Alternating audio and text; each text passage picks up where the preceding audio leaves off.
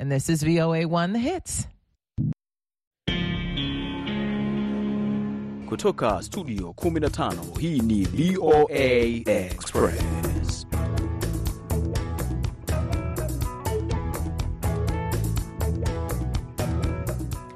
Ni siku nyingine tena ya Ijumaa tunapokualika katika matangazo ya VOA Express ikiwa ni Februari 16 tukiwa tuko katikati kati, e, ya mwezi huu wa Februari tukizidi kusonga mbele e, katika mwaka huu wa 2024. Mimi naitwa Idi Ligongo na sitokuwa peke yangu hapa, niko na mwenzangu Abdu Shakur Abud katika VOA Express. Idi, asante sana kunikaribisha na, na mm -hmm. Tuambie leo basi, kama mambo tunavyojua, tutakuwa na hali ya huko Tanzania kisiasa. Tutaangalia chama cha Chadema kimemchukua Slaa mm -hmm. kama mwanachama wa chama hicho.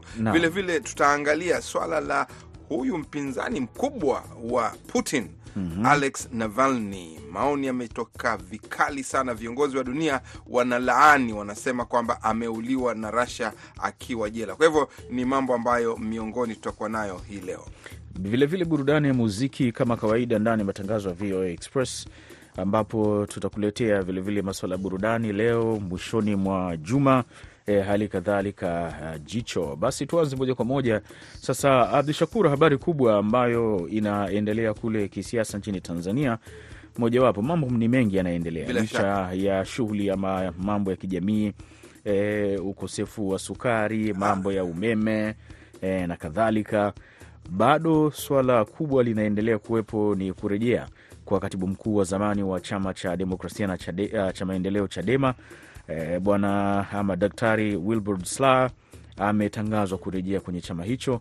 Ikumbukwe yeye aliondoka katika chama hicho mara tu baada ya Chadema kumkaribisha e, aliyekuwa waziri mkuu wa zamani ambaye ni marehemu hivi sasa Edward Ngoyai Lowassa. Chama hicho kilimnanga kwa kipindi kirefu kama ni mmoja kati ya wanasiasa mafisadi kabisa. Sasa wenyewe katika uchaguzi wa elfu mbili na kumi na tano mara baada ya ku topewa fursa ya kugombania uraisi katika chama cha Mapinduzi, akaamua aende Chadema na Wilbur Sala ndio akasema, jamani, sisi miaka yote tumekuwa tukimchafua e, uh, Loasa kwamba ni mtu mfisadi, leo hii tunamkaribisha kwenye chama, basi mimi naondoka. Akaondoka. Mm -hmm. Lakini baadaye vilevile hayati Rais Magufuli akamteua akawa balozi wa balozi wa Tanzania kule na alivyoondoka kule, alivyorudi Tanzania akaanza kuvurumusha maneno ya kipinzani kwa muda mrefu kabisa kwa serikali hii ya sasa ya Rais Daktari Samia Suluhu Hassan. Sasa sa, rasmi amerejea Chadema. Vijana sasa ambao wanajishughulisha katika masuala ya siasa wanataka kujua ama tunaweza tukasema tunataka kujua wao hii inawafundisha nini? E, maanake wanasiasa wamekuwa wanakwenda wanaondoka kwenye vyama wanarudi kabisa.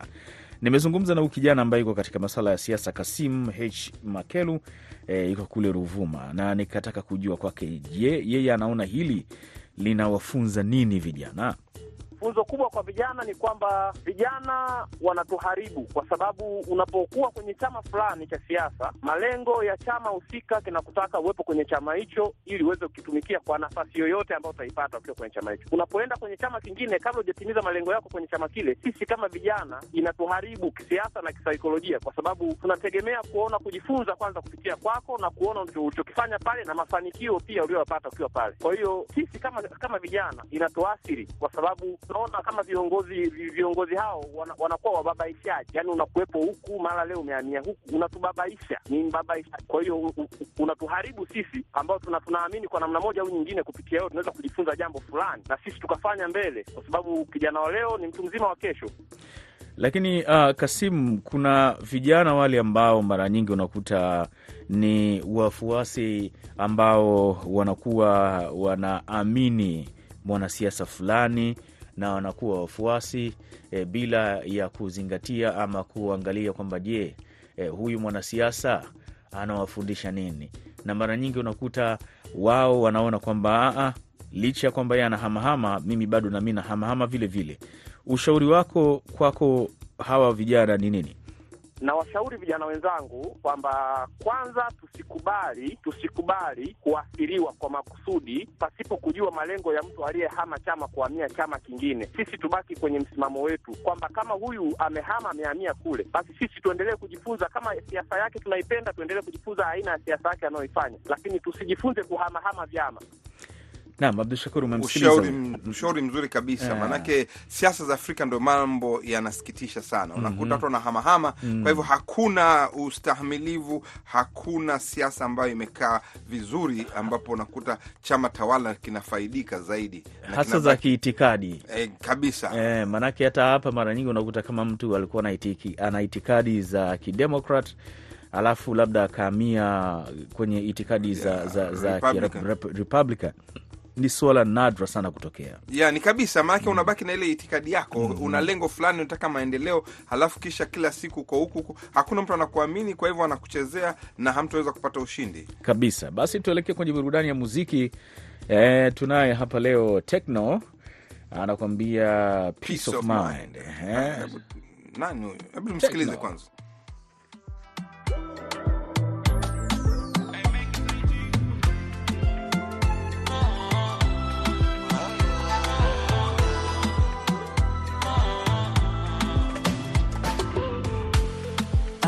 Plenty scores.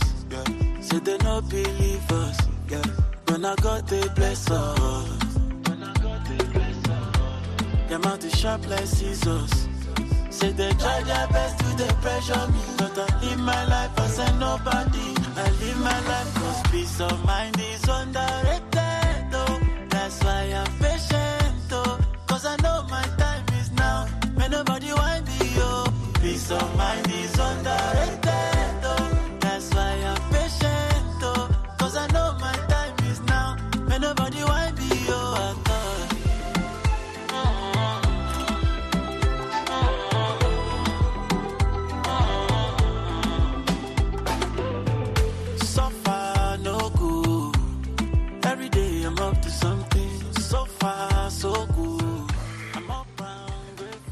Abdushukuru. nakwambia mambo mazuri, anakwambia ukiwa na utulivu wa akili bwana, umetulia barabara, mambo yote yatakwenda vizuri. Usiwe parapara unarukaruka hivi, hali nzito. Naam. Sasa na sasa tunaelekea katika habari kubwa kabisa ambayo inatanda eh, inazungumzwa ma hapa kote duniani, kifo cha kiongozi wa upinzani, kiongozi mkuu wa upinzani dhidi ya rais Vladimir Putin wa Russia, Alexei Navalny. Kama tunavyopata habari ni kwamba amefariki akiwa jela. Ni mwanasiasa ambaye amekuwa kwa muda mrefu mpinzani mkuu wa siasa za Putin, ambaye Putin mwenye umri wa sab- miaka 71 yuko madarakani kwa miaka 20 sasa, na anatuhumiwa kwa mauaji ya wapinzani wake wengi. Kwa hivyo leo watu wanazungumzia kifo cha Navalny aliyekuwa jela. Alikuwa jela toka mwaka elfu mbili na ishirini ishirini na moja. Kwa hivyo amekuwa jela karibu miaka mitano miaka minne samahani. Kwa hivyo ni mwanasiasa ambaye alianzisha siasa zake mwaka elfu mbili na saba akianza kupambana na ulaji rushwa alianza kutaja jinsi makampuni makubwa ya mafuta ya Russia yalivyokuwa yanafaidika kutokana na rushwa. Alafu mwaka elfu mbili na kumi na moja akaongoza maandamano makubwa ya uchaguzi akipingwa. Nakumbukwa kwa mambo mengi bila shaka. Halafu mwaka huo 2011 aliongoza maandamano makubwa dhidi ya uchaguzi wa bunge ambapo chama cha Putin United Russian Party kilipata ushindi.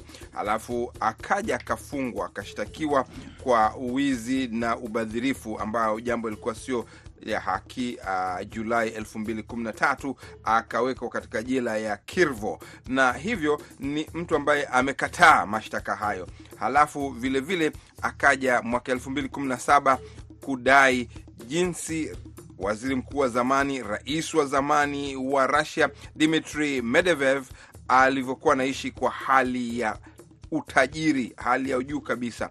Halafu mwaka elfu mbili ishirini ndo akapewa sumu akiwa njiani kwenda kule Ujerumani na akapewa au kule Serbia, akaenda akapata matibabu kule Ujerumani, lakini aliambua abaki, akakataa, akarudi na kutiwa jela moja kwa moja alipotua kule Januari 2021. Kwa hivyo Navalny ni mtu ambaye atakumbukwa. Wapinzani wengi wanasema jina lake sasa litakuwa na nguvu zaidi kuliko alivyokuwa na uhai. Ra, wa, nani White House hapa wametoa taarifa tayari, wakasema ni kifo cha kusikitisha sana. Uh, msemaji wa masuala ya usalama alizungumza vilevile vile leo. Umoja wa Ulaya umelaani mauaji, halafu nchi za zamani za Russia Lithuania uh, na nchi za kaskazini kule wanasema ni mauaji moja kwa moja. Kwa hivyo ni kifo ambacho kitazungumzwa kwa muda mrefu kwenye mkutano wa Munich ambapo viongozi wanakutana kwa wikendi hii mkutano wa usalama wameanza kutoa maoni wakisema ni jambo la kusikitisha, lakini utakuta kwamba viongozi wa dunia wengi wanamlaumu Vladimir Putin kwa kifo hicho, maanake alikwenda akafungwa katika jela moja kali sana kule kaskazini ya Russia na alikuwa na hali ya afya isiyokuwa nzuri katika siku za hivi karibuni. Kwa hivyo ni mtu ambaye nafikiri atakumbukwa, alifatwa sana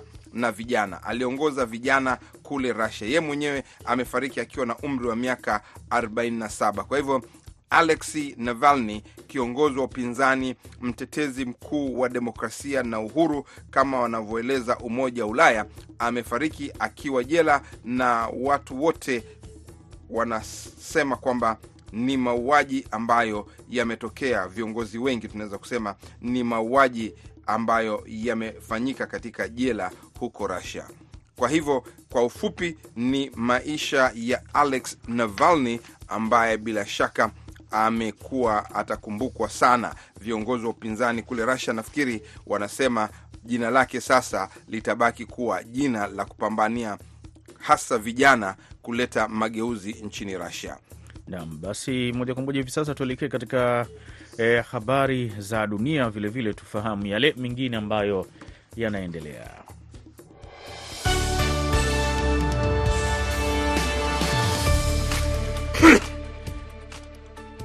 Katika habari za dunia, waziri mkuu wa Israel Benjamin Netanyahu ameandika kwenye mtandao wa kijamii leo hii kwamba kutambuliwa kwa taifa la Palestina kutatoa faida kubwa kwa ugaidi, kwa ugaidi ambao haujawahi kutokea. Ametoa maoni yake baada ya kuzungumza na rais wa Marekani Joe Biden na baraza la mawaziri la Israel pamoja na ripoti ya gazeti la Washington Post kwamba Marekani na washirika wake wa Kiarabu wanapanga kuendeleza azimio la mataifa mawili kwa mzozo unaoendelea wa Mashariki ya Kati. Uzinduzi wa China wa kituo kipya cha utafiti wa kisayansi katika bara la Antarctica wiki iliyopita kumeibua mjadala kuhusu madhumuni na athari za upanuzi wa haraka wa upeo wa China kwenye bahari hilo kwenye bara hilo kikiwa kwenye kisiwa kisichoelekezwa karibu na bahari ya Ross. Kituo cha Qinling ni kituo cha tano cha kisayansi cha China na kituo cha tatu cha utafiti katika bara hilo ambacho kinaweza kufanya kazi mwaka mzima. Kituo hicho kina ukubwa wa mita za mraba 5244 na kinaweza kukaa hadi watu 80 wakati wa miezi ya kiangazi, kwa mujibu wa shirika la habari la serikali la China CGTN na wanasiasa wa ngazi ya juu, maafisa wa kijeshi na wanadiplomasia kutoka kote duniani wamekusanyika mjini Munich, Ujerumani leo hii kwa mkutano wa usalama utakaotawala na vita vya Israel na Ukraine pamoja na hofu juu ya ahadi ya Marekani ya kutetea washirika wake. Kansela wa Ujerumani Olaf Scholz, makamu wa rais wa Marekani Kamala Harris na rais wa Ukraine Vladimir Zelenski ni miongoni mwa viongozi na maafisa wanaohudhuria mkutano wa usalama wa Munich MSC, ambao ni mkutano wa kila mwaka wa kimataifa ukilenga ulinzi na diplomasia. Rais wa Israel Isaac Herzog na waziri mkuu wa Palestina Mohamed Shaitih uh, pia wanatarajiwa kuhudhuria mkutano ulioanza leo na kwenda mpaka Jumapili katika hoteli mjini mji wa kusini wa Ujerumani. Mkutano huo unafanyika huku vita vya Gaza vikiingia mwezi wa tano ambapo Palestina elfu 28 na Waisraeli 1400 wameuawa.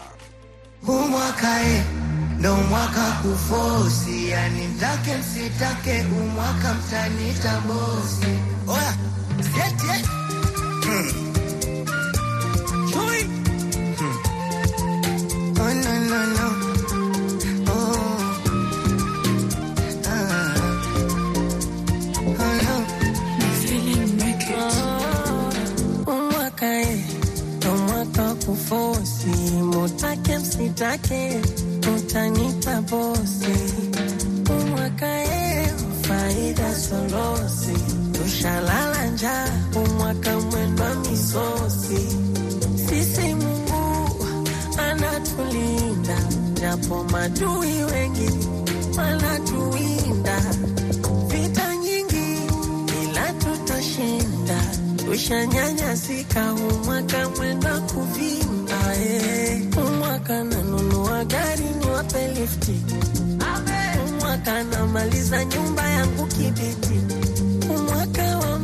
machozi kwa exaloni saliti. Siku ya harusi yangu musimpe hata juisi anikome umwaka e, umwaka e, umwaka e, umwaka e, ah, umwaka e, ndo mwaka kufosi, yani mtake msitake, mtanita bosi. Umwaka e,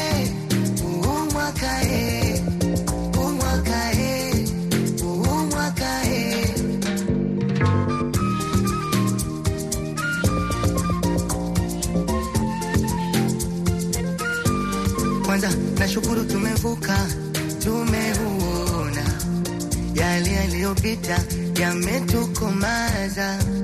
Oya wanangu wa bodaboda, wakina mama wauza mboga, hata wachawi wabeba nyota, umwakani wetu mm. Kama una danga danga sana, ila usisau kumekibwana, uje kujenga kakibanda, nawe uwe na kwenu, na ukipata limama eh, likomoe nikupe pesa umwaka utoboe, usitaki kizembe na usichague jembe. Mm, kama mkulima lima, kama unaimba imba utoboe. Haya basi, huyo ni Dayo akiwa ameshirikiana na Rayvan wanakuambia huu mwaka eh, mambo mema na, na inakwenda haraka. Maake tushafika katikati ya mwezi wa Februari. Juzi tu tumesherekea mwaka mpya jamani, mambo mengi nafikiri. Naam, basi tuende moja kwa moja katika jicho, ambapo hii leo e, tunaangazia namna gani wazazi wanaweza kuchangia kutoa ufahamu wa kuelewa, kuelewa maswala ya afya ya uzazi. Hapa tunaye Lucy Patrick atueleze yale ambayo yapo huko. Mi naitwa Fani. Uh, upande wangu kipindi cha makuzi yangu uh, mama yangu mimi alikuwa ame, ananiambia kwa sababu nakumbuka wakati niko primary aliniambia kwamba mwanangu, kuna umri ukifika, basi utaona dalili moja mbili tatu kama maziwa kujitokeza, yani mabadiliko hivyo tu. Kanaambia ukiona tu hivyo usisite kuniambia, na kweli ilivyonitokea hiyo hali nikamwambia, lakini mwisho wa siku akanikalisha chini, akanipa elimu kwamba hiko kitu ni kitu cha kawaida, hivyo basi akaniandaa kwa hatua nyingine kwamba unatakiwa uishi hivi na hivi na hivi na hivi, vitu hivi unatakiwa viepuke. Naitwa Gift Emmanuel. Mimi wakati wa ukuaji wangu, kabla sijavunja ungo, nilipata bahati.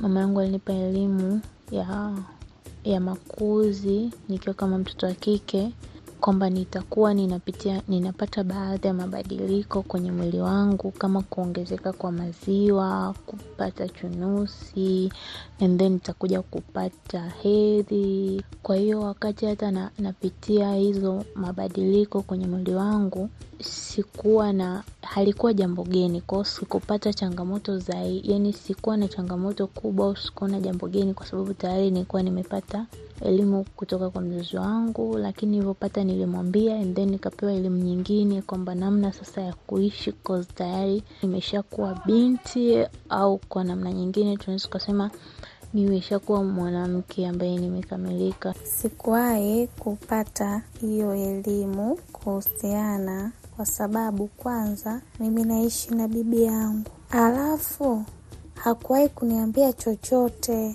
lakini nilivyoanza kutokwa na kuotwa na maziwa niliona tu ni hali ya kawaida, kwa sababu kila mwanamke naona anayo, kuwa nilikuwa naogopa. Lakini shule tulikuwa saa ingine tukisoma labda sayansi hivi tulikuwa tunaambiwa, lakini kitu ambacho kilikuja kuniogopesha zaidi nilivyokuja kuanza kuona siku zangu. Kwanza nilijua nimeumia, niliogopa, nilirudi nyumbani nalia kwa sababu nilikuwa niko shule. Niliogopa sana kumwambia bibi, yaani nilisema naanzaje kumwambia bibi kama ninapatwa na hiari, lakini baadaye tumbo maana alikuwa linaniuma. Kwa hiyo ndo bibi akaniambia, kwa sasa hivi umeshakuwa mkubwa na uanze kujistiri. Ukiona umeingia kwenye siku zako, inatakiwa ufanye hivi na hivi. Haya basi, ndiyo mambo hayo tuliokuwa nayo leo. Namna gani wazazi wanaweza kushiriki katika kutoa elimu ya afya ya uzazi kwa watoto wao. Moja kwa moja tunaelekea katika burudani ya muziki e, na tunao hapa Mafiki Zolo wakiwa wameshirikiana na Diamond pamoja na DJ Mafuriso wanakuambia rangi colors.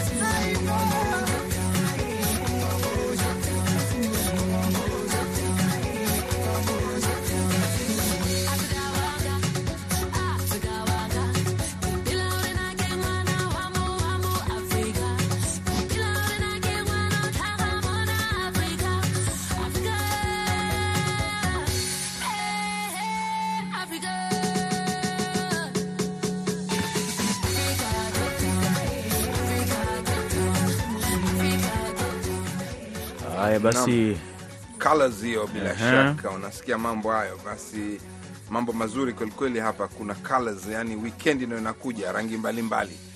Na sasa tukitoka wikendi kabla wikendi haijaingia bila shaka watu wanaangalia moja kati ya mambo ni burudani na michezo bila shaka na moja kati ya mambo ni kwamba huko Kenya kumekuwa na habari za usikitifu sana wiki hii. Yule mwanariadha bingwa wa marathon Kelvin Kiptum amefariki kutokana na ajali, lakini hebu tumwache Jasfat Kioko kutoka Mombasa atuarifu zaidi. Asante wenzangu hapo Washington, Abdushakur pamoja na Idi. Eh, chama cha riadha Kenya kimetangaza kwamba maziko ni siku saba kuanzia leo, maanake leo ni siku ya tano tangu wafariki, na tayari eh, Rais William Ruto amesema serikali imetuma maafisa wakuu wanaohusika na ujenzi, wanaenda kumjengea nyumba. Alikuwa mwanariadha huyo akifariki katika ajali ya barabarani Jumapili usiku anaendelea na ujenzi wa nyumba ya familia yake. Sasa rais ametumana kwamba wakafanya ule ujenzi, ili atakapokuwa anazikwa wiki mbili nyingine inakuja, basi itakuwa mambo, familia yake imepata msaada huo wa serikali. eh, Kevin Kiptum aliyeangamia akiwa na ubingwa wa, wa dunia wa, wa marathon, rekodi ya dunia. Naam, kwa hivyo Kioko, kwa swala hilo hivi sasa watu wanasemaje? Kulikuwa na swala kwamba uchunguzi ufanyike na kadhalika. Je, kuna swala hilo bado linaendelea au vipi? Uchunguzi ungali unaendelea. Kuna watu walijitokeza mbele ya kituo cha polisi baada ya mzazi wa kijana huyu kuwashuku kwa nini walikuwa wanatembea katika boma lake kabla ya kifo cha Kitum, na maafisa zaidi wanaohusika na ujasusi wanachunguza jinsi ajali ilivyotokea Jumapili usiku mwendo wa saa tano usiku na mwangamizi wa kitum pamoja na kocha wake kutoka Rwanda. Na mbali na swala hilo la Kitum, hebu tuambie, katika michezo nini tena kina wiki ya mwishoni mwa wiki hivi majuzi tumekamilisha AFCON. Sasa ile ligi ya mabingwa Afrika baina ya klabu kutoka nchi mbalimbali ilikuwa imesitishwa na hivi inaendelea ikiwa timu zilisalia kumi na sita katika makundi. Leo kuna mechi babu kubwa huko Cairo, Misri, kati ya mabingwa sasa wa kombe la Afrika Al Ahly wakiwa na CR Belouizdad kutoka Algeria. Watakuwa na mechi moja muhimu sana leo, na hizi ni mechi ambazo zinashirikisha timu kadhaa za Afrika Mashariki. Young Africans ya Tanzania ina alama tano katika kundi la da na pia kuna Simba ya Tanzania ina alama tano pia katika kundi la pili, ikiwa inafuata Azek Mimosas. Kati ya timu kumi na sita hizo, Azek Mimosas Ivory Coast ndio pekee washafuzu kwa robo fainali. Naam, basi ni michezo bila shaka, lakini kama tunavyojua, Mombasa kawaida inawaalika wanamuziki na burudani. Nini burudani inawika katika wiki hii, wikendi hii? Lazima kuna maada kwa kuvinjari wikendi, hasa katika fukwe za bahari. Kuna tamasha kubwa sana inayoandaliwa kila mwaka kwa jina la Diani Regata. Hii ni tamasha ambayo inashirikisha jamii pana ya pwani ya Kenya na pia watalii wanaotembea taifa la Kenya kwa wakati huu. Hii regata inahusisha mashindano ya mashua. Kuna mashua takriban ishirini na moja siku ya Jumapili, kesho kutwa. Wenyeji na wageni watakuwa wanashindana kwa mashua, kisha kuna densi za kitamaduni na michezo mingine ambayo imepangwa pale pale, ikiwa ni pamoja na densi za kitamaduni kama zinazochezwa hapa za kucheza na mahando kutoka jamii ya Mijikenda. Ni tamasha ya siku nzima, familia zinaalikwa na wageni kutoka kwa mahoteli mbalimbali. Naam, asante sana uh, Josephat Kioko kwa kueleza hayo yote, na tukutakie kila la heri hapo kuelekea mwishoni mwa eh, juma hili ambapo mambo ya burudani na michezo yanasonga mbele. Basi moja kwa moja tuelekee katika swali letu la leo ambapo tuliuliza Je, unadhani maeneo yoyote eh, kwa viongozi wa Afrika kuendelea kuzungumzia migogoro bila ya kupata ufumbuzi? Je, unadhani kuna maana yoyote kwa viongozi wa Afrika kuendelea kuzungumzia migogoro bila ya kupata ufumbuzi? E, mi naanza naye hapa, si mwingine ni Pius Muiru, anasema kwamba haoni maana yoyote, adui wa mwafrika ni Mwafrika. E, Trozo Mongera e, Butondeke anasema viongozi wa Afrika ni walinzi vipofu wa shamba la makaburi ambayo wanakuja zika. Mwanaye hataelewa kinachojiri shambani analolinda, na kusema viongozi wetu wapo imara ku, ku, kuwa kusikiliza wazungu. Na hatima pia ni malengo mabaya ya kusimamia rasilimali. Elias Mali kutoka Arusha, Tanzania, anasema matatizo ya Afrika yametoka nje ya Afrika, ndiyo maana Waafrika wakijaribu kuyasuluhisha kunakuwa na mkwamo. Ifikie muda dunia ione huruma Afrika yetu. E, Zebulon Mayombe anasema yeye kwamba yeye anaona wako sahihi, sababu mtu ili aweze kuchoka kabla haijafika wakati mbaya, lazima aweze kuendelea kuzungumzia swala hilo na ufumbuzi. Haya, ni hayo tu ambayo tunayo katika swali letu la leo na tunakamilisha matangazo ya VOA Express kutoka hapa Washington DC. Mimi ni Idi Ligongo, mwenzangu Abdu Shakur Abud, tukisema wikend njema.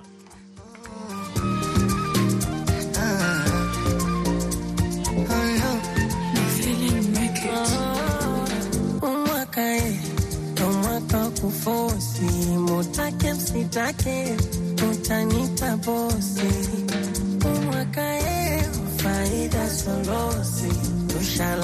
njaa umwaka mwendwa misosi sisi Mungu anatulinda japo madui wengi wanatuwinda vita nyingi, ila tutashinda. Tushanyanyasika Umwaka mwaka mwenda kuvimba umwaka Huu nanunua gari niwape lifti, umwaka namaliza nyumba yangu kibiti, mwaka wa machozi kwa exaloni saliti Siku ya harusi yangu musimpe hata juisi ya nikome.